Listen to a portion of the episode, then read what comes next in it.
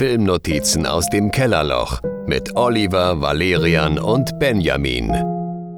Schönen guten Abend, liebes Publikum vor den Rechnern, Handys, Radioempfängern. Ähm, willkommen zu einer neuen Folge Filmnotizen aus dem Kellerloch. Es wäre mir fast der Name entfallen. Ähm, wieder einmal haben sich Valerian, Benny und meine Wenigkeit, Oliver, falls ihr es vergessen habt, äh, versammelt. Aber diesmal sitzen wir nicht in unseren Kellerlöchern. Wir haben uns mal eine Auszeit gegönnt oh. und sitzen gerade in, äh, in einem Shinkansen äh, von Tokio nach Kyoto. haben einen kleinen Koffer mit Geld bei uns und hatten gerade ein Streitgespräch, ob wir 17 oder 16 Leute umgelegt haben, um den Boss eines, äh, eines Yakuza-Clans zu befreien. Mhm. Ähm, wie geht's euch anderen beiden? Ja. Ja, nachdem ich jetzt, nachdem ich jetzt so offensichtlich eine neue Profession habe, nämlich Profikiller, fühle ich mich ganz gut. Ich glaube, da verdient man ganz gut. Ich wollte gerade sagen, was? mit Podcast äh, verdienen wir nichts. Also, ja, stimmt. eben. Also Profikiller, glaube ich, ist schon sehr, sehr gut bezahlt. Also an sich. Nur die, die, die Internetverbindung im Shinkansen macht mir ein bisschen Sorgen. Ja. ob, die, ob die hält während des Podcasts. Na, das wird schon. Das ich fühle mich schon. noch ein bisschen orientierungslos. Mit dieser, mit dieser Umgebung habe ich nicht gerechnet. Ja. Tja. Tja. Ja. Wir sind auf jeden Fall die Filmnotizen aus dem Kellerloch. Und wir grüßen euch. Hallo. Heute hat der Oliver mal anmoderiert. Wunderbar anmoderiert. Wunderbar, Wunderbar. anmoderiert. Wie geht's euch? Geht's euch gut? Ja, passt schon. oder? ja, ja, bisschen, ja, ja. bisschen warm ist es, oder? Das sind immer noch die Sommernotizen aus dem und immer noch die, Filmloch. die Filmnotizen aus dem Sommerloch. Ja, ja, genau, die. Die, oder, oder so. Aber wir sind ja nicht im Sommerloch, wir sind im Shinkansen. Und ich glaube, das hat einen ganz bestimmten Grund, wieso wir im Shinkansen sitzen. Aber zunächst, bevor wir uns weiter äh, im, im Zug bewegen, äh, Oliver, hast du ein Getränk mitgebracht oder, oder hast du jetzt auf Wasser zurückgegriffen, weil wir im Zug sitzen? Alter, nein, ich habe mir natürlich was bestellt und zwar was ganz, was zu dem Thema, zum Haupt äh, Aspekt dieser Folge. Ähm, warte jetzt ganz kurz. Watashi wa Koku Sawa o Nomimas. Das heißt auf Japanisch natürlich, um meine Skills mal zu, äh, zu flexen. Ich trinke einen Kokusauer. Ähm, Kokusauer? Kokosauer, genau. Das ist, äh, ich weiß nicht, ob, äh, wie vertraut ihr seid mit Sochu. Das ist äh, Reisschnaps. Obwohl, mhm. man, also man sagt nicht Reisschnaps, aber er brennt halt so wie Schnaps. Ähm, mhm. Aber soweit mhm. ich das eingelesen habe, ist das, kann man nicht sagen, weil man kann ja auch zur Sake nicht Reiswein eigentlich sagen, da gibt es Abstufungen. Aber ist halt auch mhm. aus Reis, wird aus Reis äh, zubereitet und einfach nur mit Zitrone und Zuckersirup. Und ich muss sagen, der schmeckt wenn ich ehrlich bin, sehr gut, weil der sehr, sehr zitronisch, also sehr frisch schmeckt und aber nicht mehr so brennt durch den Zuckersirup im Rachen. Also ist ein sehr echt guter Drink. Und Kokos ist auch drin, oder? Oder heißt Nein, der einfach nur so? Der heißt nur Koko. Aha, verwirrend. Okay. Ja, pff, das Geile ist, ich habe den heute gegoogelt oder auch schon gestern, weil ich immer die Cocktails google, die ich mache. Und ich habe zudem nichts gefunden. Also der steht scheinbar echt nur in diesem Rezeptbuch, was ich da habe drinnen. Wow. Ein, Exo ein Exotencocktail praktisch. Scheinbar. Ich habe ihn nicht gefunden. Cool. Also wie heißt der Kokosauer? Kokosauer ist quasi ja. wie ein Whisky-Sauer oder ein Gin-Sauer oder so. Sollen wir beginnen über das, was wir geschaut haben am Samstag, am Sonntag?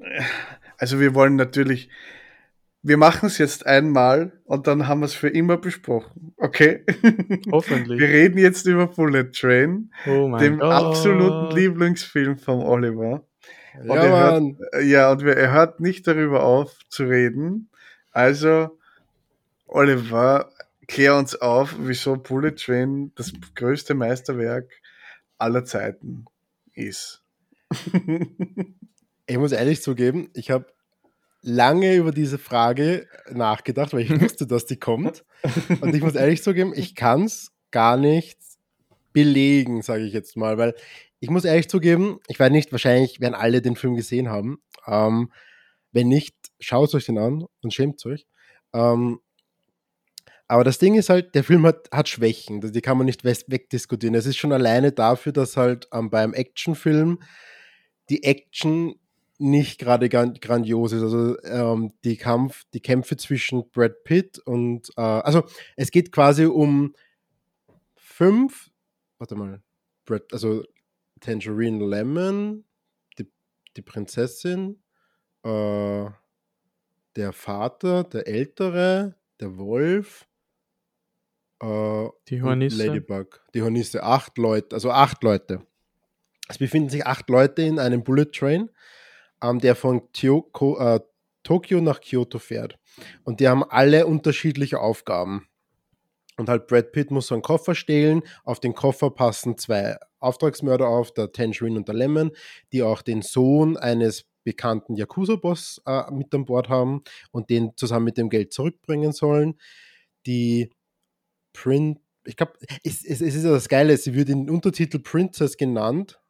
Oder nein, Prince, Prince wird sie genannt, aber die Joey King spielt ein, ein, ein Mädchen oder eine junge Frau, die quasi, wo nicht so genau, also wo erst am Schluss rauskommt, warum sie dort ist. Ähm, und der Andrew Coachy spielt einen Vater, wo halt quasi die Joey King dem sein Sohn vom Dach gestoßen hat und er will jetzt quasi Rache nehmen an, an ihr. Und das ist halt quasi, es klingt sehr kompliziert, ist aber, wenn ich ehrlich bin, so dieser Guy Ritchie-Twist, der ja. hat auch ganz viele Figuren und wenn man ehrlich ist, es wird halt einfach nur umständlich erzählt und am Schluss, wenn das so zusammenkommt, ist es halt so wie ein Zauberwürfel. Es ist halt sehr beeindruckend, wie es gemacht ist, wie das halt so mhm. zusammengeführt wird, weil es halt so äh, unnatürlich oder, oder ähm, nicht unnatürlich, wie heißt es? Äh, anderes Wort für unnatürlich künstlich, künstlich kompliziert ist, aber es ist halt, finde ich, wie bei Guy Ritchie sehr, äh, sehr, sehr schön, wie das dann alles so zusammenfällt. Und das, ich finde, da, da, daraus zieht halt der Film sehr viel äh, oder mhm. sehr einen sehr coolen Moment. Ähm, ja. Und das andere ist halt einfach die Schauspieler. Ähm, also ähm, äh, Brad Pitt, äh, Aaron, Aaron, Taylor Johnson und Brian T. Tree Henry. Äh, die labern halt ganzen Film über und es sind so ein bisschen Tarantino-lastige Dialoge. Ich würde es aber eher mit Shane Black-Dialogen vergleichen, weil das immer so eine Buddy-Cop äh, ähm, Buddy-Cop-Dynamik hat. Mhm. Und die labern halt ganz halt irgendein Bullshit und, und sind halt ganz cool, was aber natürlich dann zur Folge hat, dass leider der Andrew Coachy, dem seine Figur, die eigentlich die einzige, einzigen Charakter arg in diesem ganzen Film hat, bis halt vielleicht von, von, von Prinz, von der Joey King, dass der halt total in, in den Hintergrund gerät und eigentlich niemand, also wenn der halt nicht im Film vorkommen würde, wäre es halt genauso gut, sage ich jetzt mal. Der ist ein bisschen dann dirty bei dem Ganzen, würde ich sagen. Mhm. Ähm, aber ja, aber und was ich halt auch noch sehr interessant finde, und da habe ich nämlich schon gelesen, dass viele, viele den, den Film cool finden, was da, sie denken, da geht es um Schicksal. Und es gibt halt welche, die sagen, da geht es eben nicht um Schicksal und Schicksal ex existiert gar nicht. Und ich muss sagen, was ich an dem Film sehr faszinierend finde, ist, er gibt dir selber keine richtige Antwort, ob er jetzt an Schicksal glaubt oder nicht. Weil mhm. ich finde, es gibt dann ein, am Ende eine Szene mit einer Wasserflasche und ich finde, das ist schon fast so eine Art Parodie oder Satire auf, äh, auf Schicksal. Und mhm ich muss auch sagen, weil äh, natürlich das Gegenteil von Schicksal ist Selbstentscheidung und es treffen ja immer wieder alle die Entscheidung, dass sie in diesen blöden Zug einsteigen. Also, ich weiß nicht, das. Aber ich muss sagen, ich glaube nicht, dass der Film das so krass kompliziert gedacht hat, sondern eher, dass er halt nicht sehr kompetent in dem ist, was er macht, ähm, dass deswegen mhm. diese, diese Diskrepanz auftaucht. Mhm. Ähm, aber um das abzuschließen, mein, mein Ding, ähm, ich muss einfach sagen, und das finde ich, das ist halt das, warum ich ihn so cool finde. Und wir waren halt am Sonntag im, im Votivkino, wir drei. Und mhm. ich habe halt einfach gemerkt, weil ich habe den jetzt, ich habe nochmal nachgeschaut, ich habe den äh, achtmal im Kino gesehen letztes Jahr. Krass. Ähm, und ich, ich habe den jetzt aber seit, seit äh, Silvester nicht mehr gesehen. Und mhm. ich muss mhm. sagen, ich hatte, ich hatte am Sonntag einfach eine gute Zeit bei dem Film, obwohl mhm. ich schon wusste, was passiert und alles Mögliche. Und ich muss einfach sagen, er, er, er, gefällt mir so gut, weil er das halt hinbekommt. Nach dem zehnten Mal schauen, einfach noch einmal, dass man sich wirklich über, die, über das freut und nicht genervt ist und so.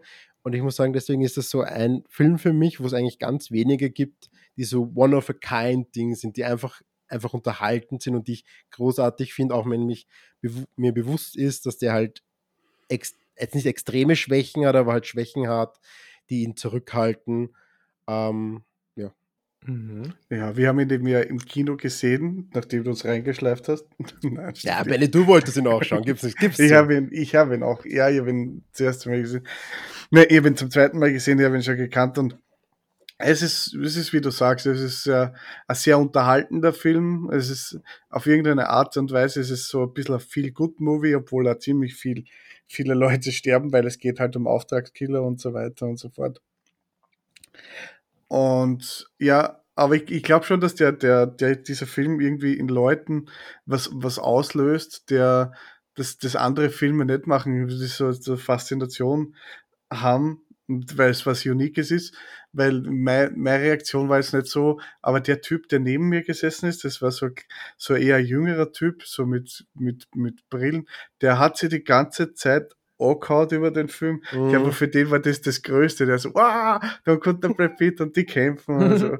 Äh, und irgendwie so genau sowas muss ein Film auslösen. Ich sage nicht, dass dieser Film ein Meisterwerk ist, aber es ist ja kein schlechter Film. Aber ja, es ist, es ist, was es ist. Es ist ein Shinkansen, in dem gekämpft wird. Es erinnert mich halt ein bisschen an Smoking Aces. Natürlich. Ja. Aber. Hateful Eight, es gibt so viele Filme, die halt. Aber, aber auch, das, was, mach, was er macht, macht er gut. Ja. Extrem. Aber ich finde auch, und ich muss, da muss ich auch noch eine kurze Geschichte erzählen, weil ich ja jetzt ausnutzen muss, dass ich jetzt über das reden kann. Wie ich ihn das erste Mal gesehen habe, da war ich allein im Kino und ich dachte mir halt so, wie halt ähm, Lemon, das ist einer der Auftrags der Zwillinge, der redet dann von äh, Thomas, äh, Thomas die kleine Lokomotive. Ja. Und da dachte ich mir so, oh Gott, oder das ist so ein Deadpool-Film. Und ich finde, er hat schon viele Deadpool-hafte Momente.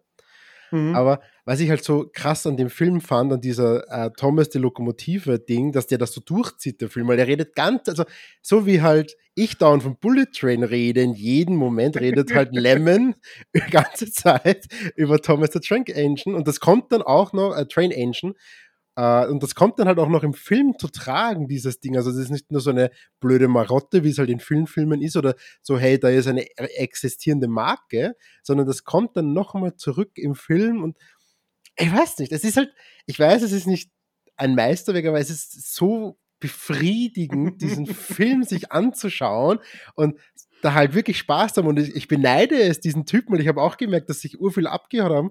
Ich war so richtig neidisch, weil ich nicht mehr so über das Lachen habe können oder auch traurig sein habe können, wenn halt Figuren sterben, mhm. weil ich das halt schon kannte.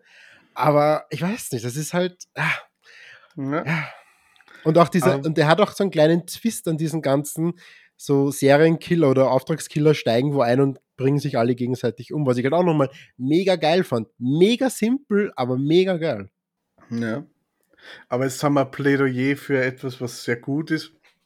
Meine diplomatische Antwort, Valerian, du schaust so streng. Was, was, was, was, Ja, ich überlege die ganze Zeit, was ich sagen soll oder was ich sagen kann, aber eigentlich möchte ich das jetzt nicht ich möchte diesen Moment gerne so stehen lassen. Ich kann sagen, das ist nicht mein Film gewesen. Ich habe die Zeit nicht genossen am Sonntag. Für mich war das wirklich nicht. extrem anstrengend. Ich fand es jetzt, wie du gerade wieder erzählt hast, worum es geht, das, das, ist, das löst beklemmende Gefühle in mir aus. Ich wirklich, ich wollte raus. Ich weiß nicht, warum der so eine Antipathie in mir auslöst. Er ist, er ist nicht schlecht. Ich finde ihn nicht schlecht. Ich finde ihn überhaupt nicht gut.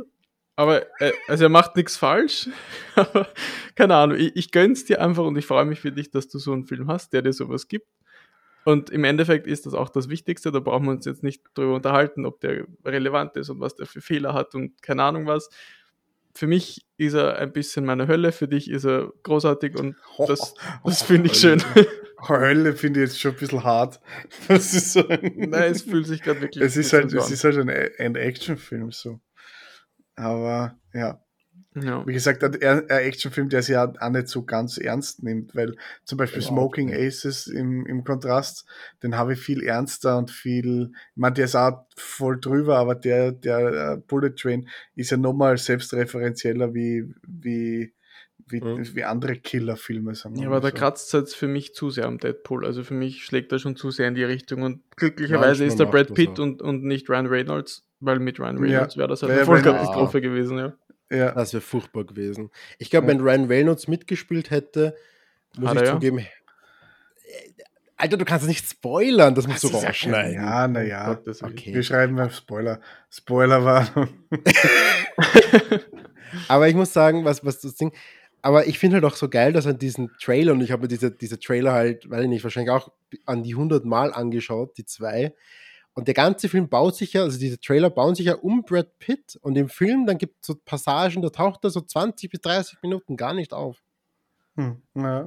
ja. leider. Er ist ja trotzdem irgendwie das Highlight vom Film. Findest also ich, ich finde Tangerine und Lemon sind eindeutig das Highlight. Ich meine, er ist auch mega geil und auch die Maria, die ihn halt, also sein, seine Kontaktperson, die ihm übers, übers Telefon zugeschaltet ist, es ist halt auch mega geil, wie die hin und her dauern so. Also. Hm. habe ich auch schon anderswo besser gesehen. Aber ich finde, Tangerine und Lemon sind für mich ein bisschen, das ist zu sehr aufgedreht. Also ich finde es cool irgendwie, was ja, die okay. machen, aber es ist ein bisschen too much für mich und ein bisschen mhm. zu gekünstelt. Und für mich war es, glaube ich, das Gegenteil. Ich fand das Thomas the Tank Ding am Anfang nett, aber dann wurde es mir zu viel benutzt. Ich meine, auch irgendwie cool, weil sie committen, aber das hat sich für mich ausgereizt ziemlich schnell. Okay. Mhm. Ja, verstehe ich. Ja. Aber ja, es ist ein, ein guter Film und das Finale ist, finde ich, auch sehenswert, obwohl zum Schluss die Action der Shinkansen. Mm, ja, das ist dann ein bisschen, also ich muss auch sagen, so die letzte, also so in den letzten zehn Minuten verliert sich der Film extrem in was, was er ganze Zeit nicht war. Und ich finde auch, wie sie dann die, die Figur von der Joey King, weil ich fand, auch wenn sie diese Figur auch jetzt nicht krass ähm, also irgendwas Neues ist, aber was sie dann mit ihr machen am Schluss, finde ich halt auch irgendwie unnötig, wenn ich ehrlich bin. Aber ja, naja, es ist, es ist, was es ist. Es ist eine aufgedrehte Buddy-Komödie mit Brad Pitt, der da irgendwie durch, durchstapft durch den ganzen Film und das mhm. so ein mhm. bisschen mitzieht. Aber ja. Aber das Ding ist. Das Ding ist, darf ich nur kurz in, in was, was mir ein bisschen stört zum Schluss, in dieser Narration, die sie ja. dann ja auftritt, Spoiler, Spoiler, Spoiler, es kommt zum Schluss der Yakuza-Boss und dieser Bösewicht, der White Death, und der wird erst so im letzten Drittel vom Film überhaupt eingeführt. Und mhm. das finde ich so ein bisschen, ich weiß nicht, äh, ich meine, wie hat dieses Writing so ein bisschen wie, ein bisschen hat es mir erinnert wie so ein Regionalzug.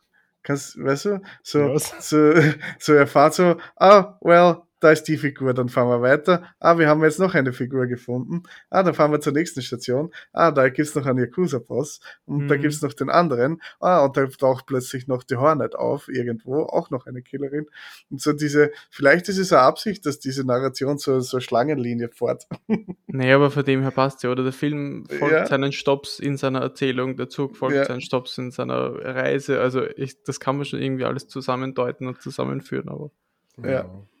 Aber ich finde, weil du das meinst, es stimmt schon, aber dafür ist halt der Film auch wieder, ich würde sagen, zu, also das macht er dann in meinen Augen auch ein bisschen weg, dadurch, dass er halt so witzig ist. Also das, man, man muss halt nicht mehr, also man weiß eigentlich, okay, ich finde, man weiß über diesen White Death eigentlich am zweitmeisten über die, oder drittmeisten über, äh, von den ganzen Figuren.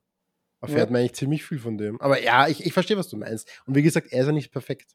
Ja. Aber ich, das finde ich auch gut, dass du das anerkennst, dass du ihn, weil du gibst ihm ja immer dreieinhalb Sterne aus irgendeinem komischen Grund, obwohl du ihn ständig zitierst. Aber irgendwie finde ich das gut, dass du den trotzdem noch reflektiert sehen kannst, aber ihn halt trotzdem einfach liebst und das finde ich sehr schön. Ja. Das habe ich von, das muss ich ehrlich zugeben, ich weiß nicht, ob, dürfen wir Namen nennen von Professorinnen aus unserem Studium? Ja. Machen wir mal. Hat, ja. Das habe ich von der Doktorin Melanie Letschnik gelernt. Die hatte das, man, die hat das in Bezug auf El Topo. Ich weiß nicht, ob sie den kennt. Ja. Das ist so ein, so ein surrealer äh, Western und da ist halt irgendwie, ja, egal. Und sie meint halt über den Film, sie findet den extrem gut, aber da meint es halt, der hat irgendwie so problematische Elemente mit, mit gewissen Dingen und, aber sie meint halt, mhm. das ist mhm. trotzdem ein cooler Film und Ding. Und für alle, die mal bei der Melanie Letschnik über einen Film schreiben müssen, wo eine weibliche Figur nur per Stimme auftaucht, ich weiß, es ist ein bisschen cheaten, nehmt Bullet Train, weil die Sandra Bullock fast ganzen Film nur mit der Stimme da. Also das ist eine echte Theo Ja. wissenschaftliche Filmtheorie. Hätte ich das Ja. damals schon gewusst, hätte ich über den geschrieben. So habe ich über Ja. Hör geschrieben. Wie alle anderen. Ja. Ja, alle Wie, Menschen. wie alle anderen. Immer so, und alle lieben Hör. Ja, ich weiß, Hör, Hör ist super. Auch der Valerian liebt Hör, ich weiß Ja. es doch. Durch. Habe auch eine Arbeit drüber geschrieben. Ja. Hör ist auch ein mega geiler Film. Mhm. Aber ich muss auch Ah. zugeben, weil, also es stand ja, ich weiß gar nicht, wie jetzt der Stand ist, aber kurz nachdem der Film halt so in die, im Theater, also im Theater, im Kino äh, released worden ist, hat schon geheißen von David Leitch, dem Regisseur des Films, und der auch Deadpool 2 gemacht hat, deswegen diese ganzen Deadpool-Sachen, ähm, hat gemeint, dass wir den Film ja quasi wiederholen könnten in einem Flugzeug. Also quasi äh, ähn, Mhm. sehr ähnliche Ding, nur in einem Flugzeug. Und ich denke mir so, da habe ich keinen Bock drauf. Also das möchte ich nicht sehen. Mhm. Worauf ich aber Bock drauf hätte, wäre ein Tangerine einem Bus. Spin-off. Nein, In einem Bus. das wäre quasi Speed, Alter. Stimmt. Aber es, du könntest auch ein Kreuzfahrtschiff nehmen. Ah, Speeds Oh. bei Cruise Control. Ah, scheiße. Aber was gibt's, sonst, was gibt's sonst noch für Verkehrsmittel? Es gibt ja auch einen Bullet Train Film aus Japan, der quasi Speed, ja, der also der ist von acht- 1980 oder so. Der hat der hat Speed äh, quasi äh, inspiriert, weil da quasi auch der Mhm. quasi über ein Limit fahren muss, sonst explodiert oder so. Ich habe den leider noch nicht gesehen. Okay, krass. Ja, Aber das auch fertig zu reden, ich hätte gerne einen Tangerine Lemon Spin-off. Also, Mhm. ja ich glaube, das wäre wär ganz lustig, aber das könnte ich mir so als Serie irgendwie vorstellen, weißt du? So. Oh ja, so verschiedene. Keine Serie. Na, weil die, die machen so Jobs und das verschiedene Episoden, wo sie diese Jobs durchziehen. Ich glaube, das kann ich mir schon ganz gut Da hat vorstellen. er schon recht, muss ich auch sagen. Nein, ich möchte keine Serie. Du bist ein Anti, ein Anti-Serienverweigerer. Ja. Ja, also ich glaube, wenn sie eine Serie machen würden, würde ich mir das echt nicht anschauen. Ja. Oder vielleicht das, würde ich's das ist hart. Das ist ein Ja, hartes na. Statement. Ja, ich weiß. Aber ja. Aber jetzt haben wir voll lang gequatscht über Bullet Train. Wer hätte das gedacht? Normalerweise reden wir so über was wir so gesehen haben, aber dann vielleicht belassen wir es bei diesem einfach heute. Außer ihr habt noch irgendwas, was euch wirklich auf der Seele brennt. Am 13. August könnt ihr euch Bullet Train beim Kino am Dach anschauen und da könnt ihr uns vielleicht treffen. Wow. Ich glaube nicht. Mich nicht. Ah, Gott sei Dank weiß niemand, wie sie ausschaut. Jetzt nehme ich einfach andere zwei mit. Okay, Stimmt, dann passt. Smart. Passt. Weil ich habe sonst, weil dann belastet, es ist, es ist Sommer, wir, wir, wir sliden, wir sliden kurz, kurz, kurz rein. Aber sonst, Valerian, ja, hahaha, wir sliden durch. Ich habe es eigentlich mehr mit einer Wasserrutsche jetzt im Kopf gehabt, aber gut, alles klar. Ah, ja. Ich habe über den Wasserrutschenwitz gelacht. Was ist mit dir, Benny? Ah, ja, ja. Aber Valerian, willst du noch was sagen? Hm, na, ich kann mir die Filme auch sparen, es ist okay. Es ist nur jetzt, glaube ich, vor ein paar Tagen in Japan der neue Miyazaki-Film gelaufen. Ah, hat ja, Premiere. Der ist irgendwie jetzt schon der zweiterfolgreichste Ghibli-Film jetzt am Einspielwochenende gewesen und so. Also Okay. ich bin heiß drauf. Er hat, glaube ich, schon einen Release-Partner für Amerika bekommen. Die haben geschworen, sie bringen ihn noch dieses Jahr raus. Also kann sein, dass das bei uns auch was wird. Kann sein, dass das erst nächstes Jahr was wird. Und jetzt gilt irgendwie die Bullets zu dodgen, um da nichts zu erfahren, um da auch irgendwie reingehen zu können, ohne was zu wissen. Ah, Okay, also, ja, Mi- Miyazaki ist wieder on the loose. Sein letzter Film. Was, er, letzter Film. was er gesagt hat. Ja. Ja. Der Boy denkt sich wahrscheinlich jedes Mal, wenn er verspricht, das ist sein letzter Film und dann macht er noch einen, dann lebt er ewig, wenn er das so macht. Aber wenn die Das Filme alle gut sind, kann ich damit leben. Es, ist wie, es ist wie James Cameron, der kann auch nicht aufhören, Avatar-Filme zu machen, weil sonst stirbt er. Hm. Alter, bist du davon? Avatar 2, Way of the Water, eure Meinung. Shoot. Wann kommt da der dritte? Nächstes Jahr? Also, Ich glaube nächstes Jahr. Nächstes Jahr, ja. Also 2024, oder? Ja, Okay. da geht es dann um Feuer. Wie spannend. Hui! Okay. Mein, mein, Bruder, mein Bruder hat das so vorhergesagt. Er hat gesagt, okay, dann jetzt, das müssen sie dann weg aus der Wasserwelt, dann müssen sie in die Feuerwelt. Dann sagt ihr, du bist jetzt ein Feuermann, du wirst jetzt für immer das Feuer lieben. Dann geht es wieder, wieder weiter. Aber genau das wird sein. Genau Gehen dann in, ein, in, eine Luftwelt, weil dann wäre sie wirklich ja. Avatar für der Herr. Der ja, ja, vielleicht. Mhm. Also ohne Spaß. okay, wir haben uns wir haben uns jetzt verlabert. Wir sind hier immer noch ein Analyse filmwissenschaftlicher Podcast. Seriöser Podcast, ja. Wir sind ein seriöser Podcast. Auf Deswegen äh, gehen wir jetzt äh, gehen wir jetzt rüber in die Analyse und schauen uns mal an, was da drüben so los ist. Wir reden über. Oliver, du hast den Film heute ausgesucht. Ja, ich habe den Film heute ausgesucht. Und um, über, über, über was reden wir heute? Wir reden heute über Battle Royale, äh, ein japanischer Film, der 2000 erschienen ist, und zwar von Kin. Ach, Kacke. Ich bin mir aufgefallen. Von Kin, ach, Kacke. Nein, nein, nein. ich, mir ist aufgefallen, ich habe letztens seinen, Namen, seinen Nachnamen falsch ausgesprochen, was mir natürlich furchtbar leid tut und deswegen muss ich das kurz, kurz googeln, weil das eigentlich ein sehr wichtiger Regisseur generell ist, nicht nur für Japan. Kinji Fukasaku? Ja, Fukasaku, genau. Und das basiert auf einem Buch, was, soweit ich recherchiert habe, ist das so ganz schnell bei so einem Wettbewerb geschrieben worden. Mhm. Und das Buch hat schon extremen, extreme Kontroversen nach sich gezogen und ich habe es leider nicht gelesen. Ich habe mir überlegt, es mir irgendwie zu bestellen, aber es gibt keine verfügbare deutsche Fassung. Es weißt du, wann das dafür. rauskam, das Buch? Das kam ein paar Jahre davor, das muss irgendwann so in den okay. 90er Jahren. Das kam 99, glaube ich. Okay. Nein, 99 war egal. Äh, auf jeden Fall nur ganz so zwei, drei Jahre vorher ist das ja. erschienen. Ja, okay. Ähm, ich glaube, das hat aber auch keinen wirklichen Splash gemacht. Ähm, und der Grund ist, oder was ich halt interessant finde an dem Film, ist. Um, um was, um was, um was geht's denn? Nee, warte, warte, warte, warte, warte, warte, warte. Ja, was ich sehr interessant finde an dem Film, wofür ich diesen, wofür ich Kenji Fukusaka Fuku, Fukasaku, Fukasaku Fukasaku, ähm, der hat nämlich viele Filme gemacht, die sehr kontrovers sind und waren. Und bei dem Film, scheinbar hat er gewusst, dass er nicht mehr allzu viele Filme machen wird, weil er ist leider 2003 bei den Dreharbeiten zum zweiten Teil Battle Royale an Krebs verstorben. Er hat zu dem Film gesagt, er wird, er möchte die Grenzen der Zensur oder des Zeigbaren weiter pushen, damit er den Weg seiner ähm, Kollegen ebnen, und er meinte, wenn er jetzt quasi einen Schritt zurück macht, lasst er seine jungen Kollegen und Kolleginnen in Stich. Und ich finde diese Attitüde, so zu sagen, so fuck it, ich mache jetzt voll den krass brutalen Film, obwohl wir jetzt dann auch gleich drüber reden können, wie brutal der Film wirklich ist. Äh, ich weiß nicht, ich, das finde ich sehr imponierend für einen alten Mann, weil ja meistens so kritische äh, und und, und aufwühlerischen ältere Menschen dann, wie Schopenhauer zum Beispiel, die werden ja ein bisschen versöhnlicher und so mit, mit dem Alter. Und der so einfach so, fuck you, fuck you Japan. Aber ja, fand ich sehr imponierend. Aber um die Frage zu beantworten, Battle Royale, das kann man sehr schnell abhandeln. Es handelt sich um ein Erziehungsprogramm, was das japanische, äh, die japanische Regierung äh, ins Leben gerufen hat und wo quasi eine Klasse ähm, auf eine Insel ausgesetzt wird, oder in dem Film ist es eine Insel. Es wird suggeriert, dass es immer ein anderer Standort ist. Ähm, und die Kinder müssen sich gegenseitig töten.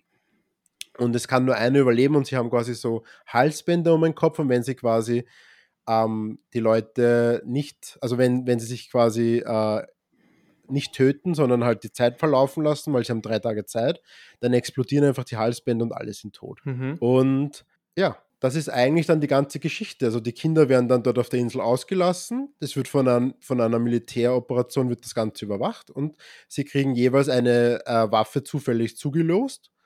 Und ja. sie haben drei Stunden, äh, drei Tage Zeit, um sich gegenseitig zu töten. Und es sind 42 Kinder, wovon zwei, ich sage jetzt mal, Austauschstudenten sind. Bei dem einen wird dann eigentlich ganz nie geklärt, wo der herkommt. Ja. Der andere erfahrt man dann, hat schon mal ein Spiel, nenne ich es jetzt mal, gewonnen und der äh, macht nochmal mit, um quasi äh, sich zu rächen an der Organisation oder an der japanischen Regierung in dem Fall. Mhm. Ja, aber der eine Typ hat es doch geheißen, dass der einfach nur Bock hat, nochmal mit, oder einfach ja. Lust hatte, da mitzumachen, oder? Das Ja, der andere. Freiwillig. Ja, ja. Ja, aber da, das wird ja nie so, so genau thematisiert. Zumindest in, in dem Cut nicht. Was ich ja so krass gefunden habe am Anfang, da werden ja diese Schüler so in diesen, in diesen Klassenraum gesteckt und dann Ja. wird ihnen so ein, wird ihnen so ein Video gezeigt, so mit so einer Mhm. Frau, die, die so, so, so, so eine hübsche junge Frau, die die ganze Zeit so, so sagt so, ja, und ihr müsst jetzt eure Kollegen töten. Soweit verstanden? Gut. Und dann, dann geht's irgendwie weiter. Aber ich finde, Mhm. was, was ja so krass ist, dass diese, äh, dass, dass wenn die jetzt, äh, wenn, wenn jetzt mehrere Leute zum Schluss übergeblieben wären, dann äh, würden, hätten- wären die Halsbänder explodiert und sie wären alle gestorben. Und Genau. das, das ist nun mal die, die nachvollziehbare Motivation, wieso die nicht einfach, einfach drei Tage warten, bis, bis das einfach vorbei ist. Genau. Mhm. Und es gibt ja dieses BR-Komitee, Battle Royale-Komitee, die diese Spiele dann äh, in, in, in, in äh, veranstaltet praktisch. Was ich nicht ganz verstanden habe, was diese Spiele bewirken sollen. Zu der Theorien. Naja, die Spiele sollen quasi be bewirken, so wie ich das verstanden habe, dass ich finde, also um, um äh, auf das Ding, der, der ganze Film wirkt für mich etwas ästhetisch, zumindest anfänglich abgekupfert von Starship Troopers.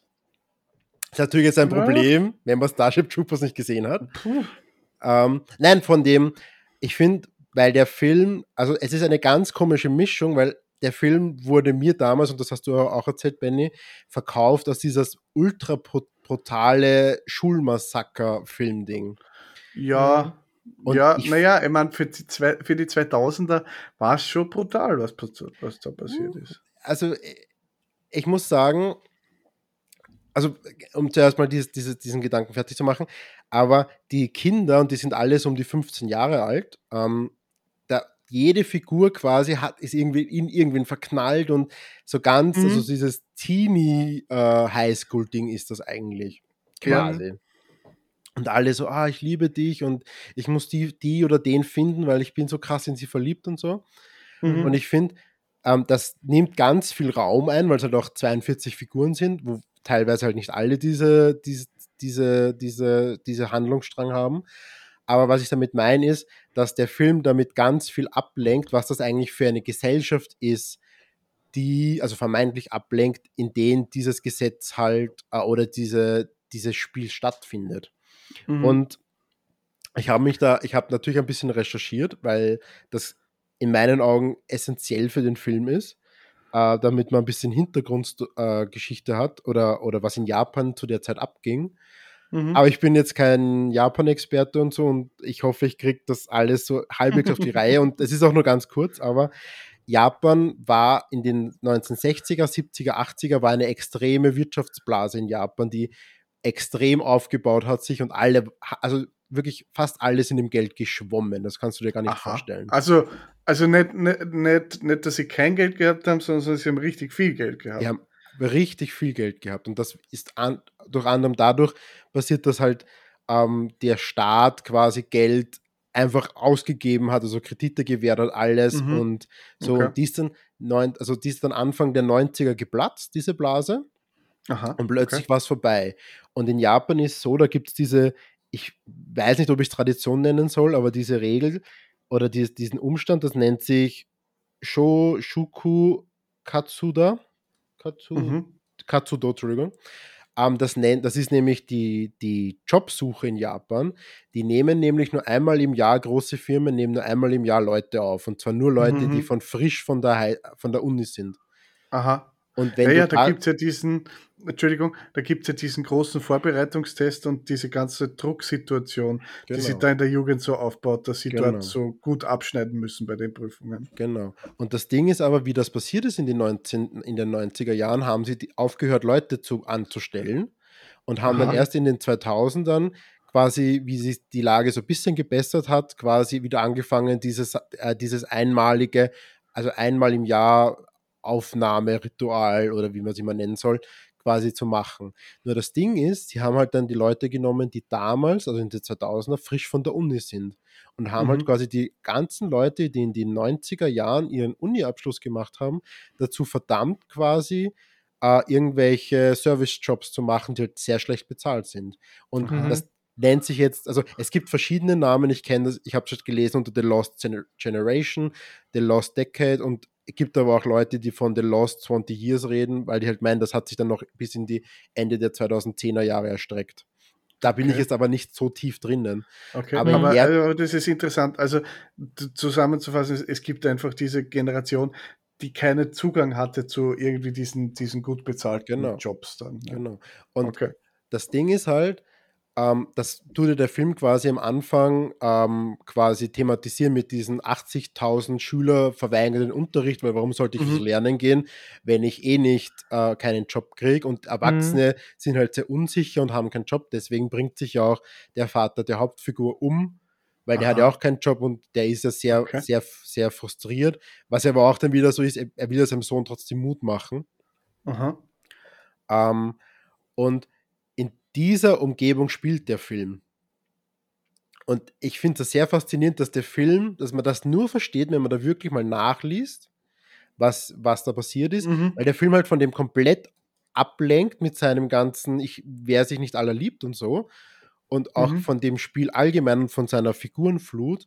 Aber mhm. das ist quasi das System, auf dem der Film basiert und natürlich überzeichnet und sehr faschistisch geprägt, weil natürlich ähm, der, der Lehrer spricht ja auch, also der Kitano, der, der Lehrer der Klasse, der auch auf der, der Aufseher der, der von dem ganzen Spiel ist und der mhm. ja auch das Militär quasi, also die, die Soldaten befehligt, so wie es wirkt. Der sagt ja auch am Anfang, dass quasi nur der Stärkste von euch oder die Stärkste überleben wird. Mhm. Und das ist ja sehr ein ja, faschistisches System. Und damit ja. wollen sie auch die, die, die, die, genau, und was ich vergessen habe zu sagen ist, dadurch, dass halt so alles hoffnungslos ist, damals in Japan sind natürlich auch die, die, die, die Gewalt von Jugendlichen extrem durch die Decke gegangen, die, die Gewalttaten, was ja der Film mhm. auch quasi also, thematisiert. Ja, äh, die, die, also mhm. Yakuza und solche Sachen befeuert wahrscheinlich. Diese, diese. Wahrscheinlich. Ja. Da, das weiß ich jetzt natürlich nicht wie, mhm. also, ja gut, aber das Ding ist, das wird halt alles nicht erklärt in dem Film. Also ja. Du, du wirst da reingeworfen in dieses, in diese eigentlich, du, am Anfang sitzt man in einem Bus und die machen so, ja, mach mal Foto, Klassenfahrt, mhm. lustig, lustig, und dann werden alle ver, äh, werden alle mit, mit Betäubungsgas betäubt und sie wachen dann in einem Klassenraum auf, wo ihnen erklärt wird, ihr müsst euch jetzt alle gegenseitig umbringen. Genau. Ja, aber ist der, Entschuldigung, aber ist da nicht der passiert da nicht davor was? Also ich habe den jetzt auf Movie geschaut und ich glaube, das war jetzt der Extended Cut, den ich gesehen habe. Okay. Weil der jetzt ein bisschen über zwei Stunden gedauert hat und davor sieht man doch noch eben den Takeshi Kitano in der Klasse, wo er attackiert ja, wird von diesem Kind und, und auch eben diesen Vater, der sich da aufgehängt hat in der Wohnung. Ja, das, das, das, sieht man in dem, im Kinocut auch. Hast du das gesehen, dass die, dass das eine Mädchen, was alle umbringt, dass die quasi. Das mit der Puppe da, ja. Ja, okay, dann hast du den, ja, dann hast du den Extended Cut gesehen. Okay, ja. interessant. Dann habe ich das nicht so behirnt am Anfang. Ja, ja naja, es, würde es, der, es würde auch der Lehrer, also der eigentliche Lehrer der Klasse, würde auch gezeigt, dass der umgebracht worden ist, weil er verhindern wollte, dass seine Klasse an diesen Spielen mitnimmt. Also alle, die quasi mm. gegen das mm. System we sind, werden getötet. Und was mit Kitano, was du erzählt hast, ist eben dieses, dass halt die Gewalt der, der Schüler äh, halt mm. explodiert oder der Jugendlichen. Okay, aber er war quasi der Lehrer von ihnen, dann ist er halt gegangen, weil er ja am Schluss beschwert er sich ja darüber, dass er Kinder nicht mehr schlagen darf und so einen Scheiß und ja, sich nicht wehren darf. Also er wurde dann quasi abgezogen von der Klasse aufgrund dieses Vorfalls, dann haben sie diesen neuen gekriegt. Mhm. Und jetzt hat, warum ist er jetzt dann aber dafür verantwortlich? Das ist nicht so klar, oder? No. Das weiß ich, das, ist, das kommt in dem Film nicht so raus. Okay. Aber er sagt ja, willkommen zurück oder so sagt er ja am Anfang, ja. wo er dieses, dieses Klassenzimmer betritt, wo alle die Halsbänder schon umhaben. Mhm. Was, was ich irgendwie witzig gefunden habe, dass dieser Kitano, obwohl der irgendwie doch nur Zivilist ist, der volle Handlungsmacht in diesem Militär hat, irgendwie so, also voll der, der Obermufti ist. Ja, also deswegen, seine Rolle ist mir überhaupt nicht klar, eben was. Ja. Ich, also, da kommt jetzt natürlich, und das ist jetzt natürlich auch wieder ein mega äh, Ding.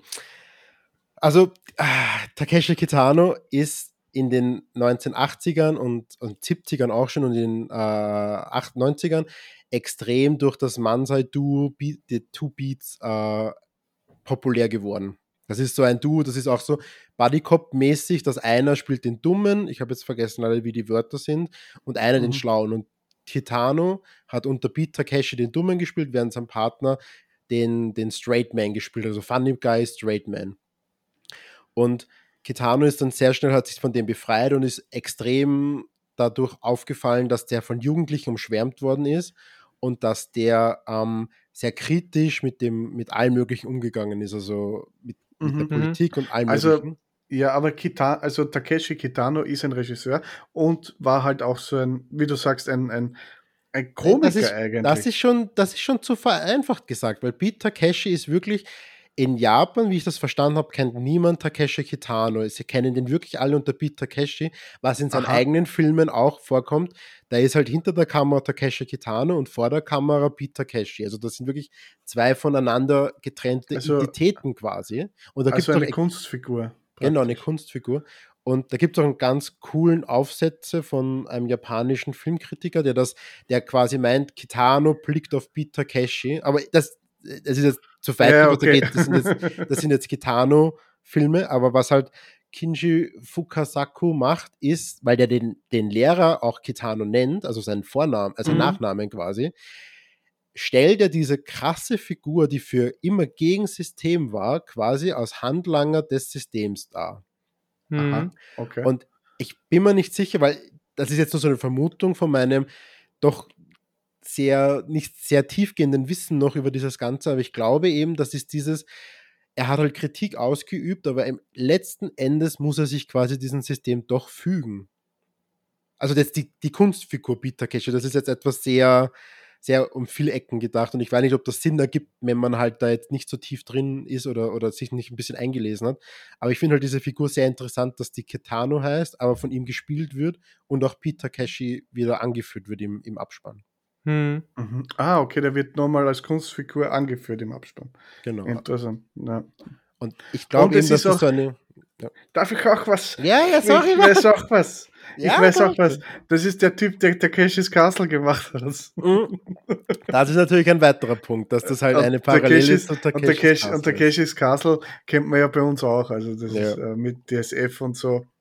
Wie, wie hat das zeitlich zusammengepasst? War Takeshis Castle war älter, oder? Ist. Ja, das ist von die Castle war älter, ja. Anfang Glaub der schon. 90er oder so, glaube ich, ist das. ja. Okay. Weil ich finde es lustig, ich kenne ihn jetzt eben, habe ihn jetzt in ein paar Rollen gesehen und der ist halt immer der Ernste. Also der hat jetzt in allen Filmen hat er genau diese Rolle gespielt. Der Mhm. super ernste, bockige, mit wenig Mimik spielende Typ irgendwie, der dann trotzdem irgendwie ein weiches Herz hat und so. Mhm. Finde ich irgendwie spannend, dass du sagst, dass der quasi immer dieser Funny Guy oder der, der, der lustige Doofe irgendwie war in seinen ganzen Filmen. Würde mich mal interessieren, wie das ausschaut. Aber ich finde ihn sehr gut besetzt. Also ich, auch wenn er mich irgendwie nervt, in seiner Flachheit drückt er extrem viel damit aus und irgendwie schafft er es dann trotzdem immer wieder überzeugend Ja. zu sein. Ja. Aber wir sind, wir sind noch immer ganz am Anfang von. Wir haben jetzt einmal die Grundsachen äh, eingefügt und jetzt gehen wir in, in dieses, in diese, auf diese Insel und was passiert dann? Die, die Kinder fangen sich gleich sofort an umzubringen. Und das ist, das ist was, was, Ja. was, was, was ich den Film irgendwie, was, was filmisch, glaube ich, noch nie wer so gemacht hat, ist so, da geht jemand raus und die fangen sofort an, sich zu töten. Mhm. Also da gibt es keinen großen Charakter-Arc. Es kommt nur ein Title-Card, wo dann draufsteht, der und der Schüler war das und Mhm. der ist gestorben. So. Mhm. Und, der, und das ist so, für mich so, stellt so, so menschliche Beziehungen unter vollkommen einer Drucksituation dar. Das habe ich schon ganz interessant gefunden, dass sie dann einfach gesagt haben, okay, was würdest du machen, wenn du jetzt mit dem Tod bedroht wärst? Würdest du sofort schießen oder würdest du zuerst versuchen, irgendwie äh, die, die zu retten oder, oder die mit irgendwelchen Leuten zu verbünden oder so irgendwas? Wie Mhm. würdet ihr reagieren? Ich würde alle abschlachten, sofort. Ich wollte gerade fragen, ob der Valerian mal was dazu sagen hat. Ich habe das Gefühl, ich habe das vergeigt. viel Ja, ja. geredet. Also, okay, du, du weißt ja auch viel dazu. ja, ist ja auch, deine du, du, hast ja, du hast ja die ganzen Hintergrundinfos gesammelt, das ist ja auch gut. Hm. Ja, ich weiß jetzt nicht, wie ich diese Frage beantworten soll. Ähm, Einfach hacken. Hacken. vermutlich würde ich das nicht machen. Vermutlich nicht, ja. Ja, aber ich, ich fand es jetzt gar nicht so drastisch. Also irgendwie der erste Mord, den wir sehen, das ist ja so mehr ein Hoppala so ein bisschen, oder? Oder Ja, nein, das- dieser das ist der Der Typ erste mit der Mord Armbrust ist, zuerst. ist ja, ja, das, da kommt ja Das dieses mit dem Mädchen, Pfeil, der ich. Pfeil, ja. Ja, das ist stimmt, kein okay. Hoppala. Ja, ja, stimmt. Ja, aber also, ich weiß nicht. Es ist eigenartig. Also ich finde, ich meine, das ist jetzt wieder ein bisschen allgemein, aber mich hat der Film sehr auf Distanz gehalten. Also ich bin da überhaupt Mhm. nicht reingesogen worden. Also ich habe den jetzt ja wirklich kurz davor jetzt vor der Aufnahme geschaut und Ja. ja, also ich habe den, ich war mir ständig bewusst, dass ich einen Film schaue. Mhm. Und ich, und ich Ja. bin mir nicht ganz sicher, woran das jetzt gelegen hat, aber mich hat's, ja, also vielleicht war es dann zu, zu schnell dieser Einstieg, doch irgendwie, weil Mhm. ich werde da so in diese Welt geworfen, da passieren ganz viele Dinge am Anfang mit ganz vielen Leuten, dann, dann schreien die gleich alle und sind gleich alle dramatisch, weil da zwei abgemurkst werden direkt in diesem Klassenraum und Mhm. Mhm. die sind mir Ja, alle noch stimmt. egal, auf einmal werden sie alle rausgeschickt und also da passiert ganz viel eigentlich Mhm. und dann ist es auf einmal so und dann sterben da Leute und so und ich weiß nicht. Also, Ich finde, der Film hat so eine ganz eine fremde Ästhetik. Ich weiß, kann, weiß gar nicht, wie ich es beschreiben soll. Irgendwie so hm, distanziert irgendwie. Mhm. Und, und es hat da so ein bisschen eine, eine Manga-artige äh, Einschläge halt, weil dieses, die, die, natürlich geht es dann um die Beziehungen unter den Schülern und die, die, die erste Liebe, die sie da so entwickeln und so, ich liebe dich und, und da kommen ja dann so Title Cards, wo dann drin steht, ich wollte doch einfach nur geliebt werden oder so. was sind das überhaupt? Wer, wer, die habe ich nicht verstanden, wo die herkommen. Weil das sagen ja dann Ja. oft schon Leute, die schon tot sind. Und dann Ja. hört man die das sagen und man sieht das, aber Ja, das ist so, das ist so ein bisschen, äh, das ist so eine Ästhetik, also Ästhetik, aber das, das, das macht, das machen sie in, in Animes und machen es das ganz gerne, wenn eine Figur stirbt, dann steht dann nachher immer dort, ich wollte doch nur einen Freund finden oder so. Das sind die letzten Gedanken, die den, die den Schüler praktisch begleiten und Den- okay. und das wird äh, zum Beispiel, wenn man sich neben Neon Genesis Evangelion anschaut, da passiert das die ganze Zeit. Also da werden die ganze Zeit in, in Shinji von, von, von Neon Genesis Evangelion wird die ganze Zeit diese, seine Gedanken so auf dem Screen praktisch hingeschrieben. Vielleicht Okay. ist das sowas Japanisches. Aber ja. Dazu kann ich nichts sagen. Also ich kenne das auch aus anderen Sachen, aber ich finde es auch ein bisschen äh, komisch, diese Einblendungen, weil die nicht immer passieren, sondern nur bei gewissen Leuten. bei gewissen Leuten, ja. Mhm. Aber um auf deine Frage zurückzukommen oder generell, was ihr jetzt gesagt habt, ich finde, der Film halt, haltet einen auch krass auf Distanz und ich finde auch, Mhm. der hat in der Mitte irgendwann so eine Länge. Also ich finde in der Mitte, Ja. da irgendwann denkt man sich so, okay, bisschen verliert er einen, aber das Ding ist, dadurch, dass er dich so reinwirft in diese Welt, wird gar nicht so wirklich die Chance eröffnet, dem, den Figuren, aber auch dir selber diese Idee, okay, die können sich irgendwie befreien aus diesem Ganzen. Wisst ihr, was ich Mhm. meine? Mhm. Dass der da quasi rauskommt und es sind schon nach den ersten, also wenn, wenn wirklich dieses Spiel beginnt, nach den ersten paar Minuten schon zwei Leute tot. Mhm. Ja, ja, ja. Und Aber wie viele Leute sind es insgesamt? Das 42. weiß ich nicht. 42 Zwei- Spieler. 42, okay. Beim heutigen Genre sind es immer 100. Mhm. Ja. Aber das Ding ist, weil äh, es gibt ja danach so eine Szene in einem Leuchtturm, ähm, wo sich quasi so eine Truppe von Mädchen zusammengeschlossen haben, Mhm. die ähm, den Leuchtturm besetzt haben und dort Essen kochen und auch die Hauptfigur, die halt schlimm verwundet worden ist, halt gesund pflegen, aber Angst vor dem haben. Also die ein, Mhm. zumindest eine, weil die quasi mitgese- mit angesehen hat, wie der einen mehr oder weniger unabsichtlich getötet hat, hat die Angst vor dem. Mhm. Und die hat aus Zufallswaffe Gift bekommen und vergiftet dem sein Essen. Nur leider kommt dann ein Spähtrupp oder was auch immer von zwei Mädchen zurück und die eine isst dem sein Essen oder kostet es zumindest und stirbt natürlich gleich. Mhm. Ich fand halt, die, da fand ich diese Wandlung sehr gut oder, oder sehr gut äh, dargestellt von, das sind halt Freundinnen und so, aber wie bewusst sie die halt sind, in was für eine Situation sie sind und in was für einen Druck die stehen. Mhm. Mhm. Und die bringen sich ja dann alle gegenseitig von, weiß ich nicht, das dauert keine Minute, plötzlich sind alle tot. Mhm. Und, Ja, ja, ja. Und ja, Eine ich, Zivilisation kurz vor dem Kollaps irgendwie, weil es halt eben alles so kritisch Ja. ist und ja, eh, es ist eh total gut. Und er hat auch eben viele starke solche Momente, aber die, die, die halten sich irgendwie nicht so gut zusammen für mich, weil ich dafür die Charaktere zu, zu langweilig oder zu, zu uninteressant finde. Ich finde zum Beispiel dieses Hauptcouple, die, ich fand die furchtbar mühsam. Die waren, die waren so viel zu nett und süß irgendwie. Ich weiß nicht, das war mir eigentlich ziemlich egal, was mit denen passiert und ich glaube, glaub, es ist, durchtragen. ich glaube, es ist also ein bisschen ein kulturelles Ding, weil die haben halt alle Namen, die sie wir überhaupt nicht merken können. Deswegen konnte ich nie, habe ich nie genau gewusst, wer wer ist. Aber ich habe mir das, aber ich habe mir das, das Final Couple habe ich mal rausgeschrieben. Die hat die, das Haupt, äh, zum Schluss das Mädchen, das überbleibt, heißt Nanahara und er heißt Naka, Nakagwara. Und der Kawada ist der dritte, das ist der, der zum mhm. Schluss dann stirbt am Boot. Der das Spiel schon mal überlebt hat, genau. Genau. Ja. Und was, was würdet ihr sagen, jetzt von heutigen Standpunkt her, weil er der damals total äh, eigentlich, eigentlich immer so an der, an der Grenze zur, zum, zur Illegalität tendiert hat. Würdet ihr sagen, dass, das, dass der so krass äh, illegale Gewalt zeigt, also oder, oder so krasse Gewalt zeigt, dass man den verbieten muss? Weil da habe ich eigentlich schon Schlimmeres gesehen, oder? Fand ich überhaupt nicht schlimm.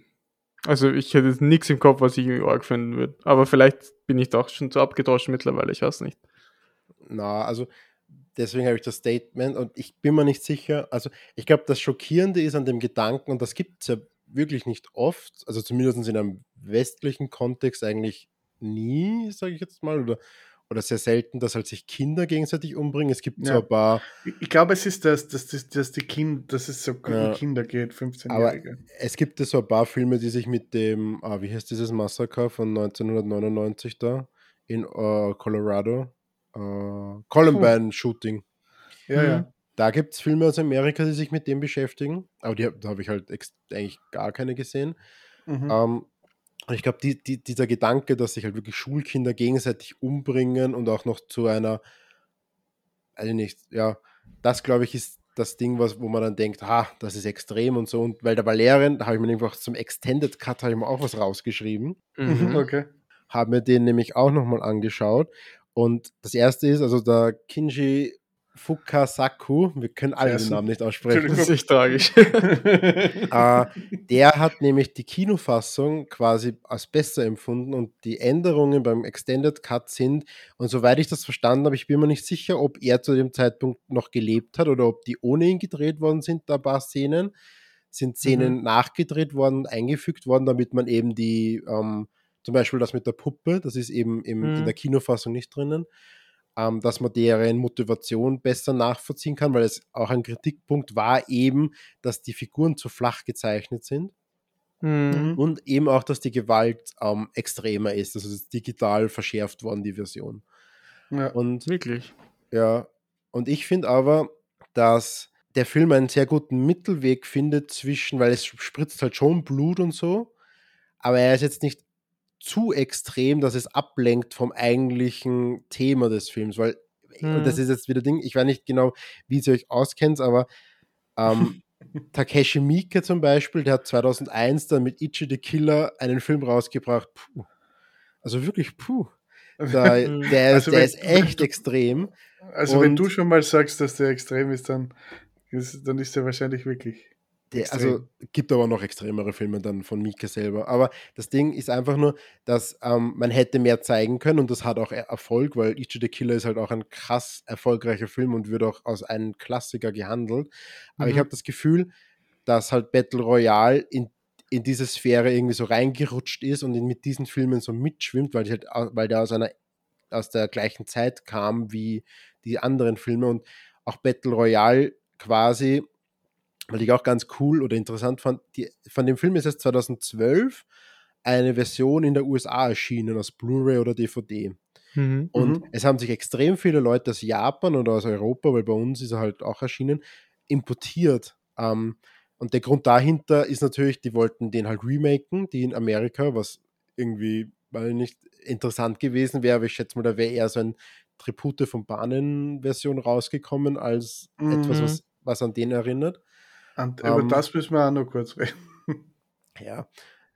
Aber ähm, ich finde, dass der Film genau diesen richtigen Ton trifft zwischen, dass er so melodramatisch ist, dass man sich, äh, dass diese ganzen Charaktere so, ja, und ich liebe die und die, aber auch genug Gewalt beinhaltet, die aber jetzt nicht zu so übertrieben ist, dass die davon auch wieder ablenkt, dass man, dass man sagt, boah, schau da an, wie der den weg, weggeknallt hat oder, oder mhm. weggeschlitzt hat oder so. Also er bietet mhm. diese Schauwerte nicht. Er bleibt, wenn er ein bisschen überspitzt, in einer ich will jetzt mal sagen, realistischeren Gewaltdarstellungen als Mhm. andere Filme. Ja, das stimmt das- schon, ja. Und das Ding ist auch noch, weil ich auch noch sagen will, was, was mir jetzt noch einfällt, puncto Gewaltdarstellung, was, ganz kurz, Kinji Fukasaku ähm, vorgeworfen wurde mit, also ich habe noch nicht viele seiner Filme gesehen, aber ein paar zum Street Mobster und so. Ja, du lachst, ich möchte seinen Namen halt richtig aussprechen. Ja, ja, ich habe vorher Fokus irgendwas gesagt. ähm, dass, äh, dass Street Mobster zum Beispiel und so geht es um einen Yakuza-Boss, der eine, eine Frau vergewaltigt und die kommt dann immer wieder zu ihm zurück und die haben sich ineinander verliebt und so. Dass ich finde es sehr bezeichnend, dass im Battle Royale mehrere weibliche Figuren entweder ihre Sexualität als Waffe benutzen, weil da gibt es so einen Shot, wo so zwei nackte Typen liegen und urzerfetzt sind und die eine Frau, die quasi alle umbringt, halt, ich schätze mal, die irgendwie so verführt und dann abgeschlachtet hat. Aber auch die, was laufen geht, zum Beispiel, wo die dann von dem einen Typen angemacht wird, so, hey, willst du nicht noch einmal richtig durchgeknallt werden, bevor wir sterben müssen? Dem sticht sie ja zwei oder dreimal in den Schwanz rein. Und ich, Mhm. ich finde, dass der Film in diesen Momenten halt äh, weiblichen Figuren, auch auf einem ganz kleinen Ding quasi, die Möglichkeit gibt, ähm, selbstbestimmt zu sein. Boah, Mhm. du, du liest da wirklich so, so weit habe ich nicht gedacht, auf jeden Fall. Aber ich, ich sehe total das Potenzial, dass der Film das hat, weil, also ich höre dich gerade total gern drüber reden und ich, ich merke auch, wie sich so die Wolken gerade lichten, die ich jetzt beim Schauen hatte, weil ich hatte echt mein, eben meine Schwierigkeiten damit, aber ich habe das Gefühl, dass der besser wird mit Rewatches, dass der Ja, vielleicht zu sperrig ist jetzt für den Anfang und ich habe auch total was anderes erwartet. Also ich Mhm. habe den ja immer nur erfahren als, ja, das ist urbrutal und boah, Kinder Mhm. bringen sich um und das ist Tribute von Panen nur auf cool und ernst und keine Ahnung. Also ich habe das ganz anderes erwartet als das, was es jetzt dann schlussendlich war und er hatte, er, er wechselt ja auch dauernd zwischen ernst und brutal, Ja. Mord und Mhm. dann wieder urruhigen Szenen, eben wie du sagst, melodramatischen, die aber auch von der Stilistik her total anders sind. Also es gibt extrem viele schöne Einstellungen in dem Film, Mhm. wo auch viel Zeit dafür gelassen wird und viel Raum dafür bleibt. Und von dem her, ja, ich glaube, dass der mit Wiedersichtungen besser wird oder wachsen kann in mir, Mhm. Mhm, was ich ihm zugute halten möchte. Ja. Das stimmt, ja. Ja. Und jetzt haben sie die ganzen Kinder abgeschlachtet. Lasst uns nur über das Ende reden, weil ich finde das Ende so bizarr von Mhm. diesem Film. Mhm. Also die, die Nanahara, der Nakagawa und der Kawada haben jetzt praktisch irgendwie einen Weg gefunden, diese, diese äh, Halsbänder, die sie haben, auszuschalten und dringen zu dritt praktisch zu diesem, zu dem Haus vor, wo das Militär war. Mhm. Und aus irgendeinem Grund sagt der Kitano, na, die Operation ist beendet, obwohl er weiß, dass nur drei Leute übrig sind und das Spiel sollte eigentlich aufhören, wenn nur einer übrig ist. Weiß er das? Nö. Es ist doch, man Ja. hört diese Schüsse und dann sagt, dann wollen die nachschauen gehen, wer jetzt tot ist und dann sagt er so, na, na, passt schon, geht's heim. Okay, oder? na gut. Ja, ich hätte das Aber wieso bleibt er dann da? Ich glaube so, ich glaube, also ich glaube, Kitano, weil er dann auch so alleine Sport macht in diesem Hof, diese Szene, er Ja. bereut schon, was er ist, glaube ich. So hätte ich es verstanden. Hm. Na, auf jeden Fall, die, diese, dieses, dieses, diese drei jungen Leute kommen dann zum Kitano in diesen Klassenraum zurück und sagen, ja, wir, wir haben es jetzt geschafft und äh, wir wollen jetzt nach Hause. Und dann enthüllt er so ein, so ein Kinderbild, Mhm. Wo, wo ganz, wo drauf gezeichnet ist, dass sie die Kinder so gegenseitig mit verschiedenen Waffen umbringen, da fliegen so Köpfe, aber das ist so gezeichnet wie Kinder. Und dieses Bild habe ich ultra bizarr gefunden. Ich habe keine ich Ahnung. das sehr schön, das was- Bild. Ja, ich finde das Bild auch schön, aber in der Mitte ist dann ist die Nanahara Mhm. als so als praktisch als Engel dargestellt und irgendwie hat es für mich so einen so einen leicht pädophilen Touch. irgendwie ist der Lehrer verliebt in die oder Das, was? das, das kann man sich auch denken, oder? Ich weiß ja jetzt nicht, ob du das gesehen hast, aber es gibt ja auch die Rückblenden, wo die beiden gemeinsam Mhm. Eis essen. Das Wo sie in ja auch dann so ihren Kinofassung Moment nicht haben. Drin, dann. Das Achso, okay. Kinofassung nicht drin. Aber ja. Ja, aber, de, aber das zum Schluss wieder gesehen, dann habe ich dann auch den Extended Cut gesehen, glaube ich. Ja, und da essen sie, also im Extended Cut essen sie ja dann zum Schluss Eis und so. Und ich bin mir nicht sicher. Also irgendwie, Hm. das hat für mich ganz ein, ganz ein merkwürdiges, skurriles Ende gehabt. Was hat das zu bedeuten, Oliver? Also das Bild einmal, das ist von Kitano selbst gezeichnet, weil der ist auch ein Maler, also der hat alles Natürlich. gemacht. Natürlich, natürlich. Ähm, also in Hanabi zum Beispiel, weil Benny, Da, du warst damals nicht in Hanabi. Nein, ich habe das nicht gesehen. Ne? Okay. Da sind nämlich auch Bilder von Kitano drinnen. Ähm, mhm. Und dem seine Bilder sind immer in diesem kindlichen Stil gezeichnet. Ähm, was das mit, äh, mit, mit dem Mädchen zu tun hat, das, das, da will ich jetzt nicht spekulieren, da bin ich zu wenig drinnen, da habe ich ein bisschen Angst, was Falsches zu sagen. Hm. Ich weiß nicht. Also mir, mir wird schon was einfallen, weil es war halt immer so, dass Peter Cashy immer was mit jungen Mädchen hatte, aber jetzt nicht so jung, also okay. schon legal jung, aber ich glaube nicht, dass das eine Anspielung auf das ist. Das okay. Vielleicht. Nein, aber in der filmischen Narration ist es ja so, dass, dass der, der Kitano von seiner Tochter verstoßen wurde und sie praktisch ja. so seine Ziehtochter ist. Genau. Aber für mich hat es das nicht ausgesagt. Mhm. also, ist, ja. Aber ich will dann eigentlich auf die Szene hinaus, ähm, die danach kommt, wo er quasi diese Pistole zieht und der droht damit, das sie zu erschießen. Mhm. Und das ist ja nur eine Wasserpistole. Und erschießen. Obwohl er auch halt, eine echte einstecken hätte. Das, das ist ja das Geile. Deswegen, ja, ja, der echte, ja. Da, da, also wie ich das das erste Mal gesehen habe, da habe ich halt lachen müssen und da habe ich dann mhm. gesehen, dass das halt auch doch irgendwie so diese Comedy-Rolle ist, obwohl mhm. die so ernst ist. Ähm, aber wie gesagt, ich, da habe ich das Gefühl, dass diese letzten Einstellungen mit ihm halt quasi zeigen, so, er, er möchte nicht das sein, was er jetzt ist, und er möchte quasi, er sieht halt nur noch, wie es halt ist. In Japan ist halt oft, also so, dass man, dass man mit Tod dann quasi seine Ehre wiederherstellen will. Um mhm. das jetzt mhm. mal sehr vereinfacht, dieses Konzept des Zibokus äh, zu skizzieren. Also das ist wirklich nur mhm, einfach. Der, der Ehrenselbstmord. Genau, das quasi. Das begeht ja. er ja quasi in einer Art und Weise. Ja. Und was ich aber sehr bizarr finde, und leider, ich habe den zweiten Teil nicht, ich habe mir den jetzt bestellt, ich werde mir den auch noch anschauen. Mhm. Ähm, aber jetzt auch ohne, dass es einen zweiten Teil existieren würde, ich finde dieses Ende, wo sie dann in die, also sie fahren dann mit dem Boot quasi Richtung Festland und der Kawada stirbt auf dem Boot. Genau. Mhm. Um, das, das und, ist aber eine gute Szene, weil er sagt, endlich habe ich Freunde gefunden. Das, das, ist auch so mega kitschig. Das, habe ich cool. Das, ja. uh, aber auf jeden Fall, sie sind dann in, in Tokio, schätze ich mal, oder in einer Großstadt und dann und sie mhm. werden halt von, von der Regierung gesucht wegen Mordes. Und ich weiß es nicht, ich, da habe ich mir auch so gedacht, ist das so da, das Ende, also diese letzte Szene, denke ich mir so, soll das so ein bisschen Hoffnung vermitteln, weil ich finde, dafür ist der, mm. der Film zu trostlos. Und was sollen schon zwei 15-Jährige gegen die Regierung ausrichten? Ja. Aber.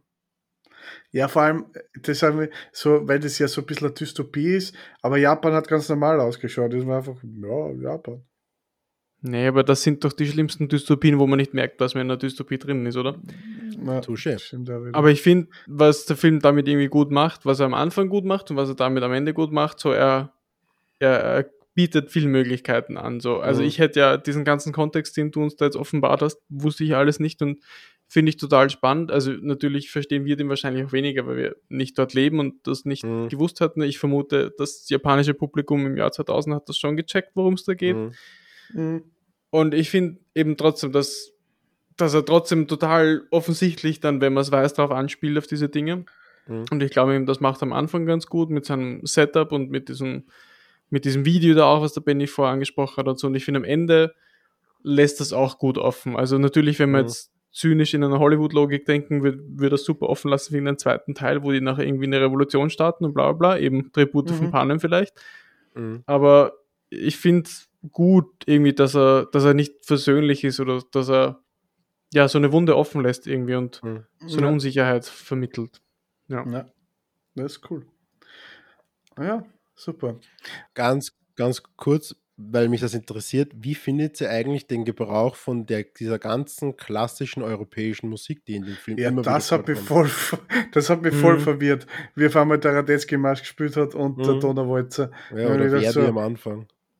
Ja, ja. oder wer, ja, aber trotzdem, aber, aber gerade weil es gerade zwei Musikstücke vom, vom, von Österreich halt, die hintereinander waren, Radetzky Marsch und mhm. Donauwalzer, mhm. und die mhm. halt bei uns total aufgeladen sind. Also Do Donauwalzer zu Silvester und Radetzky Marsch zu dem Neujahrskonzert, glaube ich. Das hat viel mit Silvester zu tun. Das war ein bisschen verwirrend. ja, ich weiß nicht. Für mich, ich war mir auch nicht sicher, ob es jetzt nur so ein Anstrich ist, um da irgendwas um so eine Fallhöhe aufzubauen, weil das wird, ist ja oft ein gern verwendetes Mittel in Filmen, dass man klassische Mhm. Musik zu irgendwelchen Action-Szenen macht, um das irgendwie dramatisch oder sowas wirken zu lassen. Aber ich glaube, so einfach ist die Verbindung dann doch nicht, aber verstanden habe ich es nicht und irritiert war ich natürlich schon auch. Mhm. Aber ich finde, es hat sich auch gut eingefügt irgendwie. Äh, Ja. Es passt total gut. Na, also ich habe mal ein Video darüber gesehen, dass, dass die japanische Kultur hat so ein bisschen mit der deutschen Kultur und dass die so gern Ja. so dieses, dieses, stimmt. äh, Shared Diese- History in den die- 40ern, ha? ja, eh, aber, aber dass die halt gern so die deutschen Namen verwenden und deutsche Musikstücke und so, dass das nochmal einen eigenen Schick hat, Ja, den wir jetzt deswegen vielleicht ist gar er, nicht verstehen. deswegen ist er Attack on Titan und so ist er auch sehr von dieser, also die, die Häuser dort sind ja sehr an, an, an Ja. deutsche Ding.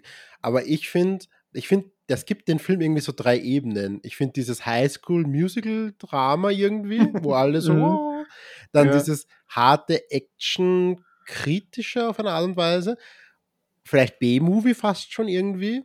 Mhm. Und dann dieses doch, weil die, die, die, diese Musikstücke sind ja diagetisch und nicht diagetisch für unser Publikum. Diagetische Musik ist, ja, das soll man ja erklären. Ja, ja, erklär. Ähm, diagetische Musik ist äh, Musik, die in einem Film vorkommt, die die Figuren auch hören. Und nicht diagetische Musik ist Soundtrack, den nur das, die Zuschauer, Zuschauerinnen hören, aber die Figuren selber nicht. Und Mhm. es ist ja ganz bezeichnend, dass der Radetzky-Marsch und ähm, der Donauwalzer, äh, Wiener, Don, Wiener Walzer, oder? Donauwalzer? Ich glaube Donauwalzer. Donauwalzer, die werden über die Lautsprecher gespielt, bevor sie quasi verlesen, wer tot ist und welche äh, Mhm. und so. Mhm. Und ich weiß nicht, da habe ich das Gefühl gehabt, will sich diese, diese Regierung jetzt diesen, diesen Hochkultur-Touch geben, irgendwie auf eine Art und Weise. Ja. Mhm. Also, Ja, das kann, kann, kann sein, ja. Vielleicht, ja.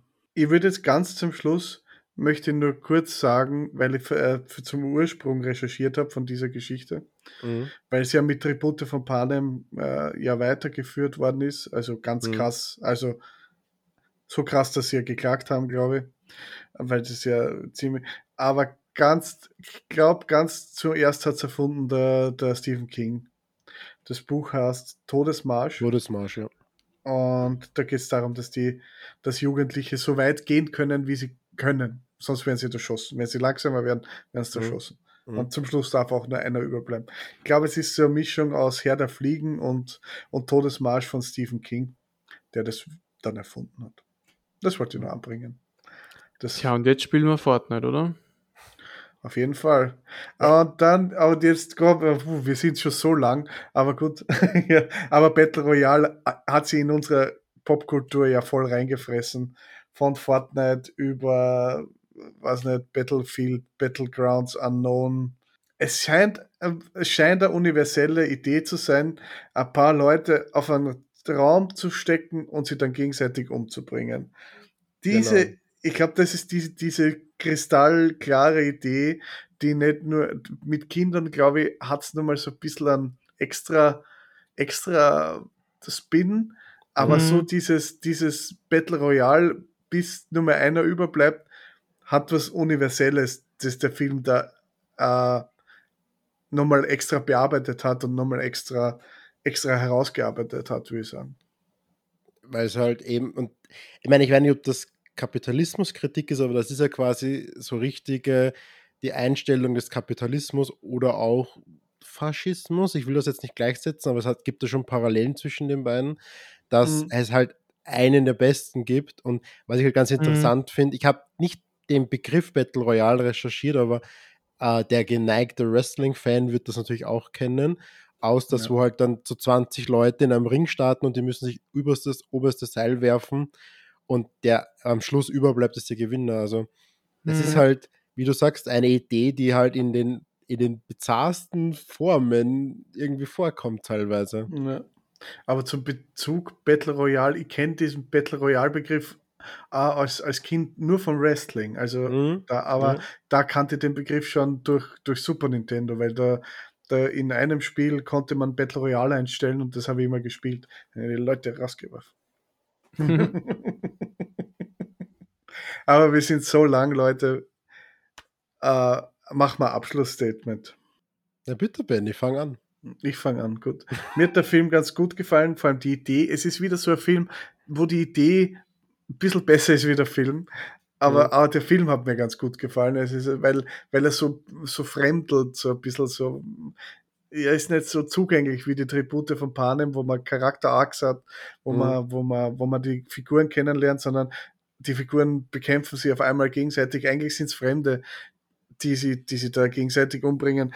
Und, und ja, und durch, durch diese Distanz kriegt es nochmal ganz, ganz fremd, ganz fremdes Seherlebnis. Aber weil natürlich, weil es ein japanischer Film ist. Ne? Und ja, Mhm. fremd, aber gut, würde ich jetzt nochmal drunter schreiben.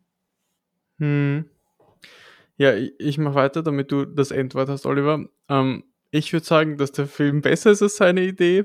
Also, Ah, ich okay. weiß nicht, ich, ich weiß auch nicht, woher das jetzt gerade kommt aus mir, aber es ist wieder mal einer dieser Folgen, wo ich jetzt am Schluss mir denke, das war eigentlich besser, als ich es beim Schauen mir gedacht habe oder als ich es empfunden habe irgendwie. Und eben, wie, wie vorher schon gesagt, ich habe das Gefühl, dass der Platz in mir haben wird und reserviert hat jetzt und dass ich da noch drüber nachdenken werde und will. Und ich finde das eigentlich sehr gut und das weiß ich dann zu schätzen. Also ich schaue den gerne mal wieder und äh, denke mir dann auch Neues drin sehen zu können. Und das finde ich eigentlich besser als grundlegend dieses coole Konzept oder dieses interessante Konzept, Mhm. was er da auch hat.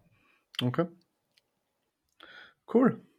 Und mit diesen Worten sind wir raus aus der Diskussion von Battle Royale. Wir reden über. Sehr gut. Sehr gut. Da haben wir uns wieder verquatscht. Wir sind schon wieder viel zu lang. Ich, kack dich nicht an, das ist doch okay. Es ist okay. Aber es war wirklich sehr interessant. Olli muss wirklich sagen, du hast wirklich sehr gut recherchiert. Also das Ja. Ganze rundherum mit, diesem, mit dieser verlorenen 20 Prozent, das habe ich noch nie gehört. Oder dieser verlorenen Generation habe ich sehr, sehr spannend gefunden. Aber ja, wir müssen noch einen Fil Film aussuchen. Weiß nicht sagen. Hm. Ja, ich habe mir irgendwie, eigentlich wollte ich, wollte ich was Ernstes machen, weil immer mit über Komödien zu reden immer so schwer fällt. Aber ich mache trotzdem wieder eine Komödie, weil weil, weil irgendwie mir ist so heiß und ich brauche irgendwie was, was mir, irgendwie was mir aufheitert. Und ich habe den Film letztes Mal schon genannt. Äh, wir schauen The Way Way Back. Also das ist ein ein, ein, ein Feel-Good-Movie, der spielt in einem Freizeitwasserpark und immer gedacht, das passt gut zum Sommer. Es ist vom, vom Regisseur, der Little Miss Sunshine gemacht hat. Äh, wir nähern uns jetzt, vielleicht nähern wir uns jetzt genremäßig einmal einem Feel-Good-Movie an und um uns zu, zu erkennen, was, was bedeutet das eigentlich? Also was, was, was, warum löst der Film, man, manche Filme gute Gefühle aus, manche Filme lösen schlechte Gefühle aus. Und in Mhm. diesem Ansatz habe ich diesen Film jetzt ausgewählt. Und Spannend. ich habe Bock auf Wasser rutschen. Vielen Dank fürs Recherchieren und Film aussuchen. War eine schöne Diskussion. Vielen Dank für die uns, die uns bis hierher gehört haben. Und tschüss, wir sehen uns nächste Woche. Ciao, Sie. Filmnotizen aus dem Kellerloch.